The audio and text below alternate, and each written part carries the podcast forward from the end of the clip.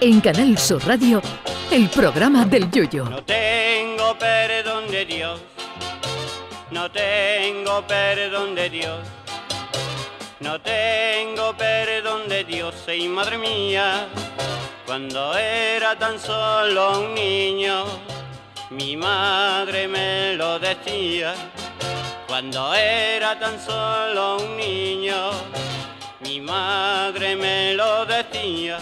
¿Se imaginan ustedes que al querido y añorado Michael Robinson le hubieran dicho en el Canal Plus que no podía trabajar allí porque tenía un acento inglés muy cerrado?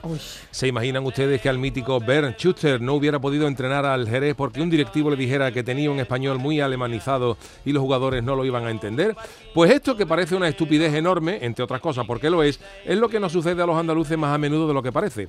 La última le ha sucedido a un paisano de Cádiz, profesor, que ha colgado en su TikTok la experiencia al ser llamado por una academia de español que al escuchar escucharlo hablar lo descartó porque tenía un acento muy cerrado y los alumnos no lo iban a entender, como si el chaval hablara polaco o suajili. Al chico le dijeron que tendrían que quitarse el acento, como si el acento fuera una rebeca que uno se pone y se quita cuando quiera. Y es que los andaluces somos siempre los carajotes, los que no sabemos hablar, los ignorantes, los paletos, como si el habla fuera la única forma de inteligencia. Para ejemplo, Stephen Hawking, que no, no era andaluz, pero no hablaba por enfermedad y era una de las mentes más privilegiadas de la ciencia. Pero claro, si Stephen Hawking hubiera nacido en Jaén, Córdoba o Cádiz, por ejemplo, pues hubiera sido un cateto.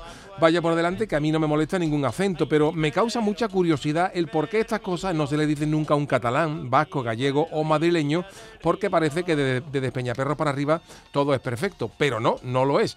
Prestigiosos lingüistas de patinillo de Andalucía para afuera presumen de tener un, un, acento perfecto, pero luego, por ejemplo, son los las que te dicen en perfecto castellano, eso sí, que en su portal había una niña que su madre la pegaba, que no sabe uno si la madre le daba algún cate a la niña de vez en cuando o le untaba los quites por la espalda y la pegaba contra la pared.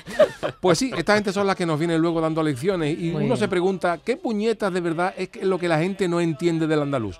Palabras sueltas, pues oiga, se aprende y se memoriza. A mí también me pasa con el inglés, que hay palabras que desconozco y me molesto en aprender. Y si no, busquen en internet que en cada provincia hay palabras propias que solo entienden allí. Perdón, al andaluz se lo sigue asociando con la boina, el caballo, la zoleta para el campo, los toros y los trajes de flamenca. De hecho, es muy común aquí en Andalucía ver a una doctora en el hospital vestida de flamenca y llegando a su trabajo en caballo para evitar retenciones de tráfico. Y yo, por ejemplo, que soy de Cádiz, hoy me he quitado el traje de torero para venir a la radio porque ya empieza a hacer calorcete. David no, David sigue viniendo con la boina y la zoleta, pero seguro que para la semana que viene se la deja en su casa. En fin, que esto es lo que hay. Pues nada, un servidor está muy, pero que muy orgulloso de su acento, de su tierra y de su gente y no la cambia por nada. Así que dedicamos este programa a toda esa mancha de carajote a las que habría que darle el cosqui y la pringa para que se metan en agua tapa y se den un flete en la sin hueso antes de hablar de los andaluces. Que fuera parte, aquí estamos al liquindoy de todo y cansado de guachinay que vengan a decirnos batinazos. Ah, uy, pues, si usted es de eso que no nos entiende, pero se ha enterado de esto, maravilloso. Y si no, pues eso que se ha ahorrado. Queden con Dios. Ay, mi velero, velero mío, Canal Sur Radio. llévame contigo a la orilla del río. El programa del Yoyo.